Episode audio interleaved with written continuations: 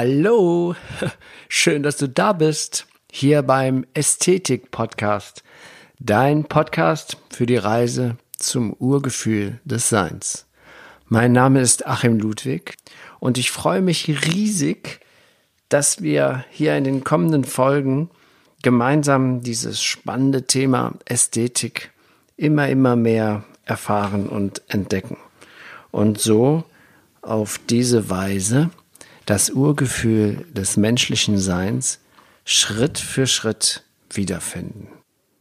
Ja, und hallo, da begrüße ich dich auf das Allerherzlichste zur zweiten Jahreshälfte des Ästhetik-Podcasts. Wir sind nämlich, also ich und meine Stimme, aus dem Urlaub zurück.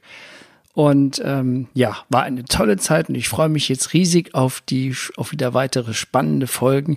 Ich habe super Gesprächspartner haben sich angekündigt und reservieren lassen und ähm, da freue ich mich ganz großartig, dass wir jetzt hier losstarten in die zweite Jahreshälfte mit dem Ästhetik Podcast. Ja, und ich habe mir natürlich im Urlaub Zeit gehabt und äh, danach auch noch einige äh, Eindrücke auf mich wirken lassen und nochmal so Revue passieren lassen. Dieses Thema, das Urgefühl des Menschseins, das ja in dem Ästhetischen verborgen ist. Und ja, und ich bin da immer mehr ähm, ergriffen von, wie, wie das in meinem eigenen Leben funktioniert hat, wenn man die entsprechenden Werkzeuge benutzt.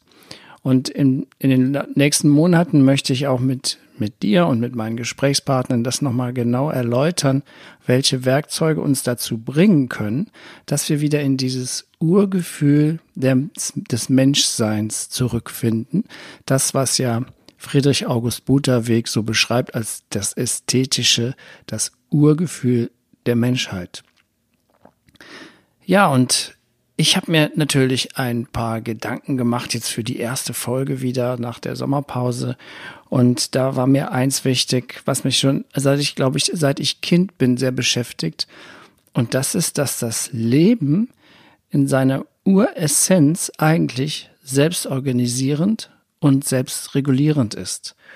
Und ja, und oft bei den ersten Folgen hatte ich ja auch davon gesprochen, dass die Kinder ja das noch haben, dieses Urgefühl, und dass sie sich dem Leben hingeben. Wenn man so ganz klein ist, dann ist das Leben ja wirklich ein Ereignis, das einfach stattfindet, ohne dass wir etwas vom Verstand her da dran manipulieren oder bearbeiten. Das kommt ja erst später.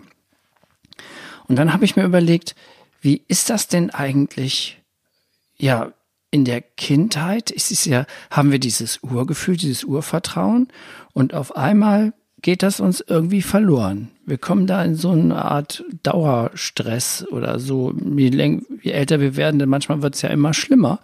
Und wir denken dann, was ist hier eigentlich los? Also was geht hier eigentlich ab? Auf, vor allen Dingen, wenn man nicht jetzt die Zeit sieht, den Planeten beobachtet oder die Medien oder die Nachrichten oder was hier alles abgeht, dann denkt man sich, irgendwie ist doch die Menschheit komplett unterentwickelt, oder? Ich glaube, diese Frage hast du dir auch bestimmt schon mal gestellt. Und ich glaube, wenn wir uns daran erinnern können als Kind, wo wir einmal eben nicht so drauf waren, wo wir vertraut haben, wo wir entspannt waren, wo wir sorgenfrei und angstfrei waren, dann müssen wir, glaube ich, diese Zeit mal nochmal genau unter die Lupe nehmen.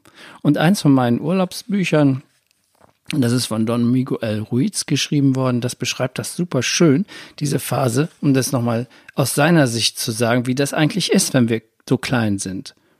Und er schreibt, wir haben Erinnerungen an eine längst vergangene Zeit, als wir frei waren und diese Freiheit liebten. Doch haben wir die wahre Bedeutung von Freiheit vergessen. Wenn wir zwei, drei oder sogar vierjähriges, ein vierjähriges Kind betrachten, sehen wir einen freien Menschen. Warum ist dieser Mensch frei? Weil dieser Mensch alles tut, was er tun will. Dieser kleine Mensch ist völlig wild. Genau wie eine Blume, ein Baum oder ein Tier, das noch nicht gezähmt wurde.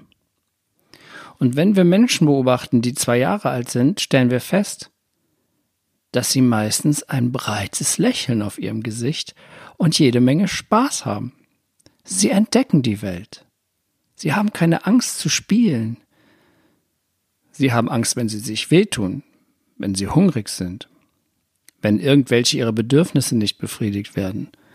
Doch sie machen sich keine Sorgen über die Vergangenheit, scheren sich nicht um die Zukunft und leben ausschließlich im Hier und Jetzt. Sehr kleine Kinder haben keine Angst auszudrücken, was sie fühlen. Sie sind so voller Liebe, dass sie in Liebe dahinschmelzen, wenn sie Liebe spüren. Sie haben nicht die geringste Angst davor zu lieben. Und das ist die Beschreibung eines normalen menschlichen Wesens. Als Kinder haben wir weder Angst vor der Zukunft, noch schämen wir uns wegen der Vergangenheit.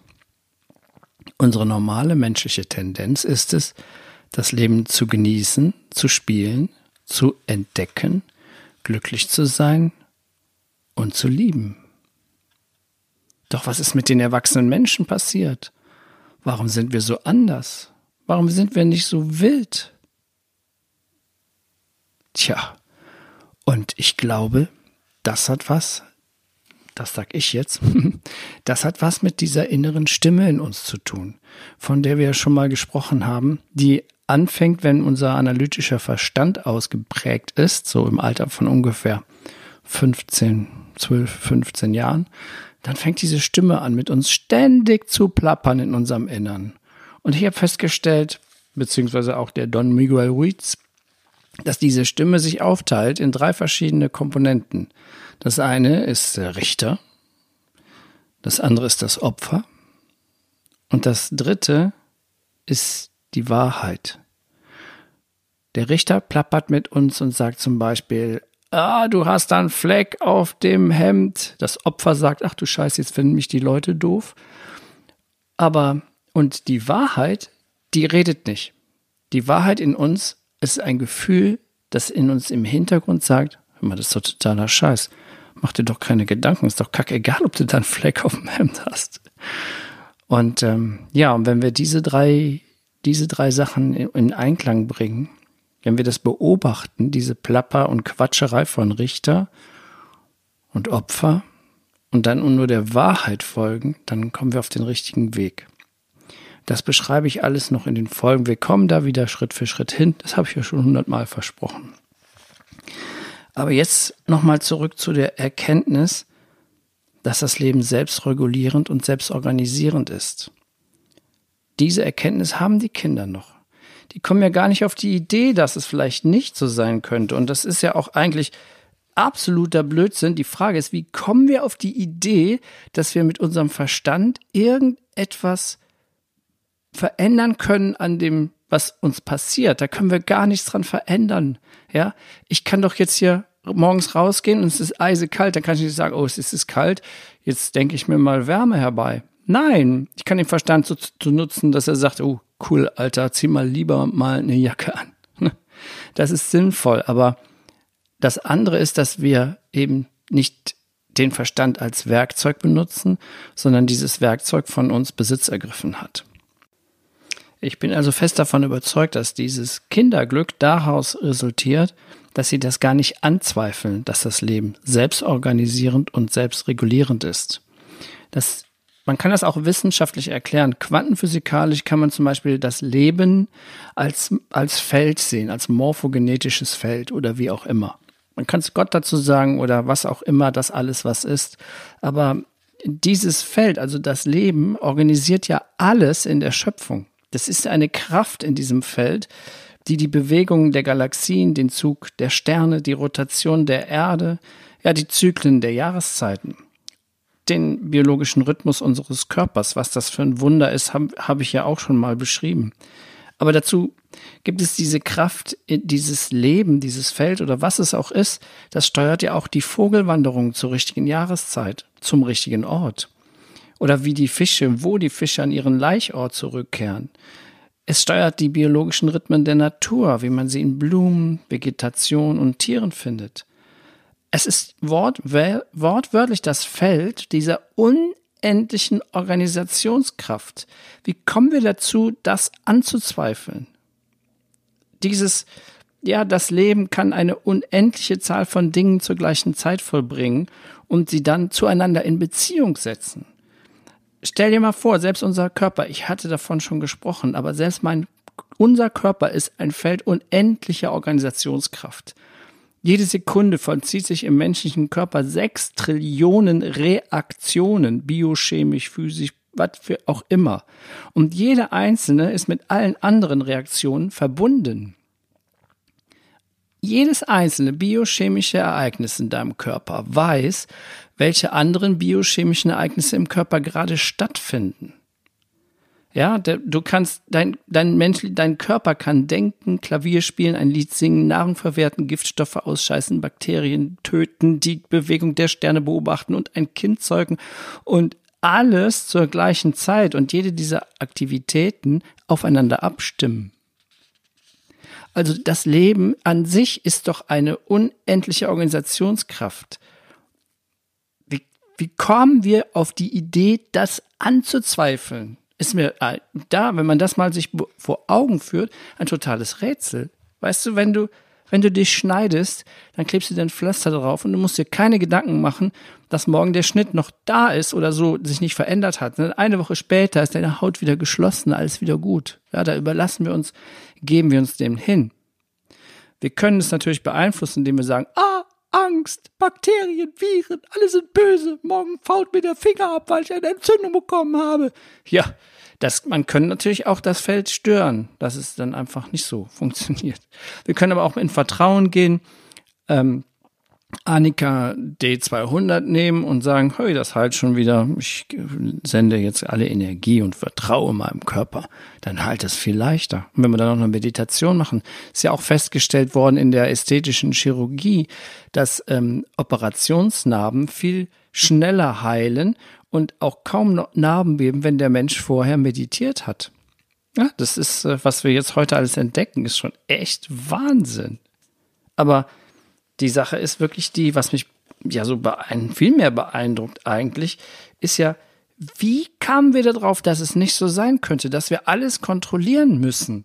Was ja gar nicht geht, kann gar nichts kontrollieren. Ne? Verstand kann nicht kontrollieren. Es ist unmöglich. Es regnet morgen, wenn es regnen soll. Fertig.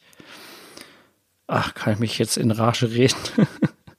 Aber es ist ja sogar so, selbst mein guter Freund und cooler Kumpel Jesus sagt das doch auch. Und das habe ich auch in der Schule, habe mich das auch schon so beeindruckt, wo Jesus gesagt hat, sorget euch nicht um euer Leben, was ihr essen, was ihr trinken wollt, noch um euren Leib, was ihr anziehen sollt. Ist nicht das Leben mehr als die Speise und der Leib mehr als die Kleidung? Seht die Vögel des Himmels an, sie säen nicht und ernten nicht, und sie sammeln auch nicht in den Scheunen. Und euer himmlischer Vater ernährt sie doch. Seid ihr nicht viel mehr wert als sie? Wer aber von euch kann durch seine Sorgen zu seiner Länge eine einzige Elle hinzusetzen? Und warum sorgt ihr euch um eure Kleidung? Betrachtet die Lilien des Feldes, wie sie wachsen. Sie arbeiten nicht und sie spinnen nicht. Und ich sage euch aber, dass auch Salomo in aller seiner Herrlichkeit nicht gekleidet war wie eine von denen. hör mal, das weißt du, wir hören diese, wir kennen diese Sprüche, jeder kennt das. Du erfährst das, hm, ja, klingt gut. Und der Verstand sagt, er war totaler Alter, ist total abgefahren, hör mal auf mit dem Ding. Mach mal lieber alles analytisch, mach mal eine Planung, mach mal Businessplan, damit du irgendwo hinkommst. Aber ich sag dir was, die richtig geilen Unternehmen hier, die richtig so abgegangen sind, die hatten keinen Businessplan. Der, Edison hatte doch keinen Businessplan für die Glühbirne oder Steve Jobs, der hatte auch keinen Businessplan für seinen Computer und, und seinen Dings. Richtig geile Leute, die abgehen, verlassen sich auf das Leben. Die kommen in den Sog rein, weil sie aufhören zu denken und, und in einen anderen Zustand kommen. Und da kommen wir wieder dahin. Was ist bei den Kindern anders? Und das ist nämlich ganz einfach, dass Kinder sind in einer anderen, haben eine andere Hirnfrequenz. Das funktioniert einfach anders. Und zwar muss ich jetzt mal gerade ein Buch aufschlagen, damit ich keinen Unsinn plappere. Und zwar hier Joe Dispenza, in dem Buch Ein neues Ich, beschreibt er, dass, sie, dass das menschliche Gehirn ähm, aus verschiedenen Schwingungen äh, erfährt. De, zwischen zwei und fünf Jahren sind Kinder in dem sogenannten Theta-Wellenzustand. Das sind vier bis acht Schwingungen pro Sekunde. Man kann auch Herz dazu sagen. Zwischen fünf und acht Jahren sind die Kinder im Alpha-Zustand. Das sind ungefähr Schwingungsfrequenzen von acht bis 13 Hertz pro Sekunde, also Schwingungen pro Sekunde. Und zwischen acht und zwölf Jahren, dann genau, wenn der analytische Verstand ausgebildet wird, dann schwingt das Kindergehirn in einer Frequenz von äh, ab 13 Hertz aufwärts. Und dann ist man in dem Beta-Zustand. Der Beta-Zustand ist zwischen 14 und 21 Hertz und der Beta-Zustand kann bis zu 50 Hertz haben. Und je höher der schwingt, desto stärker äh, nimmt die Angst zu. Zum Beispiel ab 21 Hertz pro Sekunde im Beta-Zustand ist Angst und Stress angesagt. Und das kann bis zu 50 Hertz kann das Hirn regelrecht auseinanderfliegen. Also der normale Wachzustand des Menschen ist der Beta-Zustand. Kinder bis fünf Jahren haben den aber nicht. Die kommen gar nicht da rein, sondern die sind in dem Alpha-Zustand. Der Alpha-Zustand zwischen 7 und 14 Hertz pro Sekunde. Das ist ein sehr gesunder Zustand. Das ist der Zustand, in dem wir ganzheitlich erfassen, in dem wir kreativ, intuitiv sind, wo Ideen entstehen. Und das ist der Zustand, wo wir im Urvertrauen sind. Aber wir normale Menschen sind eben in dem Beta-Wellenzustand und um in den Alpha-Wellenmodus zu kommen, das können wir zum Beispiel, wenn wir ganz konzentriert oder über etwas Gesagtes nachdenken oder aber in der Meditation. Und deswegen ist, glaube ich, Meditation ein Schlüssel, dass wir wieder, dass wir wieder das Urvertrauen erfahren können. Ich glaube, ohne Meditation kommen wir hier in dieser Welt gar nicht mehr klar. Ich weiß, dass viele sagen, ah, Meditation habe ich mal probiert, klappt nicht. Natürlich klappt das nicht, weil der Verstand da keinen Bock drauf hat. Ja, Meditation ist so wie was entdecken der deiner inneren Stimme, die einen totalen Unsinn plappern. Und der Richter und das Opfer in dir, die wollen nicht entdeckt werden. Das finden die echt scheiße. Deswegen stören die die Meditation. Deswegen sagen die Sprüche, ach komm, nee, Meditation, nachher kriegst du dann noch psychische Krankheiten von und all so ein Kack. Ja, in alten anderen Kulturen ist das doch normal. Ja, in Tibet, da gehen die Kinder nicht zur Bundeswehr, werden die, geschickt oder von oder eingesammelt äh, Kindersoldaten, die mit 16 Jahren da ein Praktikum machen soll bei der Bundeswehr. Das ist ja unglaublich. Nein, die gehen ein Jahr ins Kloster und lernen meditieren. Letztens bin ich interviewt worden von einer Fachzeitschrift, von einem Redakteur von einer Fachzeitschrift für die Dentalbranche da ging es darum, dass ich gesagt habe, die Kinder lernen doch gar nichts Vernünftiges an der Schule. Ja, die lernen ja meistens nur Müll. Weil was wichtig ist, das lernt man da nicht. Das Wichtige ist, wie benutze ich mein Gehirn? Was sind Alpha-Beta-Wellen? Ja, wie funktioniere ich, wenn ich Stress habe? Wie, durch welche Me Mechanismen komme ich da wieder raus? Wie wertvoll ist es, meine Gedanken zu beobachten? Das müssen Kinder lernen. Ja, so, und so bin ich jetzt, habe ich mich hier ein bisschen in Rage geredet, geredet. Aber ich will mal sagen, dieses Urvertrauen, dieser Wohlfühlzustand, Sorgenfreiheit, Angstfreiheit, das entsteht in diesem erholsamen Alpha-Wellenmodus. Und deswegen müssen wir auf jeden Fall, ja, wir sollten auf jeden Fall meditieren. Das kann ich dir nur empfehlen. Und aber weil du dann keine Erfahrung drüber hast, die nächsten, eine der nächsten Folgen widmet sich ganz und gar dem Thema der Meditation und dann kommst du automatisch, kommt man, wenn man es, wenn man Spaß daran findet und es sich zu einer Regel macht, dann kommst du ganz automatisch in dieses, ja, dann kommst du ganz automatisch in den, in den Genuss, dass das Leben wirklich selbstorganisierend und selbstregulierend ist. Versprochen. Und zum Abschluss möchte ich gerne Tagore, äh, Tagore zitieren. Der sagte, der gleiche Lebensstrom, der durch die Welt fließt, fließt Tag und Nacht in meinen Adern und tanzt im gleichen Rhythmus. Es ist das gleiche Leben, das vor Freude durch den Staub der Erde schießt und unzählige Grashalme hervorbringt und in wilde Wiesen von Blumen ausbricht. Er sagt, das Leben durchpulst alle Zeitalter und tanzt genau in diesem Augenblick in meinem Blut. Ja. Der Kontakt mit diesem Lebenspuls aller Zeitalter, der im Moment in meinem Blut tanzt und in deinem, das heißt Lebenslust empfinden.